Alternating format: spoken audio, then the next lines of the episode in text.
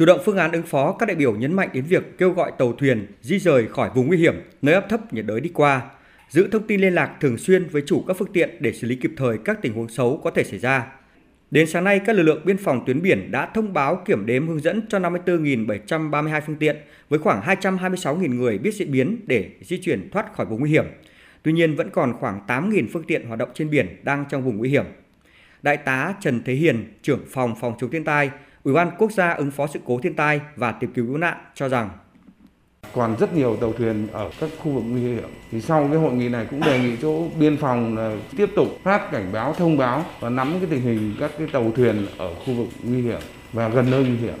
Nếu như anh Khiêm anh nói mà mạnh lên thành bão buổi chiều ngày hôm nay thì cái tàu thuyền là hơi căng ở khu vực này. Thứ hai nữa các cái lồng bè nuôi trồng thủy sản của các cái địa phương là cũng rất phức tạp. Tại vì chúng ta lần này là không cảnh báo sơ tán. Thế thì buổi chiều ngày hôm nay thì biên phòng thì cũng đề nghị các anh là nếu các địa phương mà có thể quyết liệt làm được thì cũng di rời các cái lồng bè ở trong tâm bão. Chúng tôi cũng tiếp tục ờ, sẵn sàng cái lực lượng đặc biệt là lực lượng trên biển để sẵn sàng cái hỗ trợ tìm kiếm nạn.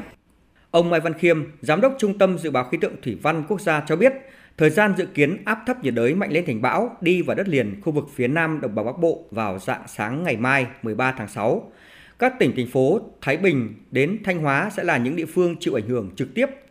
với hoàn lưu và phạm vi hoạt động rộng nên các địa phương ở khu vực Nam Đồng bằng Bắc Bộ cũng sẽ chịu ảnh hưởng bởi mưa lớn từ 150 mm đến 200 mm, cá biệt có nơi lên đến 300 mm.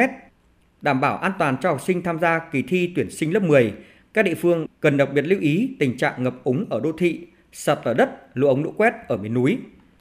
Kết luận cuộc họp, ông Trần Quang Hoài, Phó trưởng ban Ban chỉ đạo Trung ương về phòng chống thiên tai nêu rõ, áp thấp nhiệt đới lần này hình thành ngay trên Biển Đông nên nguy cơ rủi ro rất cao với phạm vi ảnh hưởng rộng ở Bắc Bộ và Bắc Trung Bộ. Đây là khu vực có nhiều tàu thuyền đang hoạt động. Các hoạt động kinh tế ven biển cũng rất lớn. Theo dự báo, mưa xảy ra trên diện rộng và rất lớn. Tại khu vực miền núi trong những ngày qua, có nơi mưa lên đến gần 200 mm, đã và đang có nguy cơ sạt lở đất, lũ quét. Nếu tăng cường thêm lượng mưa lớn của bão thì cả tuyến biển trên đồng bằng và miền núi nguy cơ rủi ro là rất cao. Đề nghị Trung tâm Dự báo Khí tượng Thủy văn Quốc gia cập nhật diễn biến nhanh, cung cấp kịp thời cho Văn phòng Thường trực Ban Chỉ đạo để chỉ đạo các bộ ngành và địa phương chủ động các phương án ứng phó.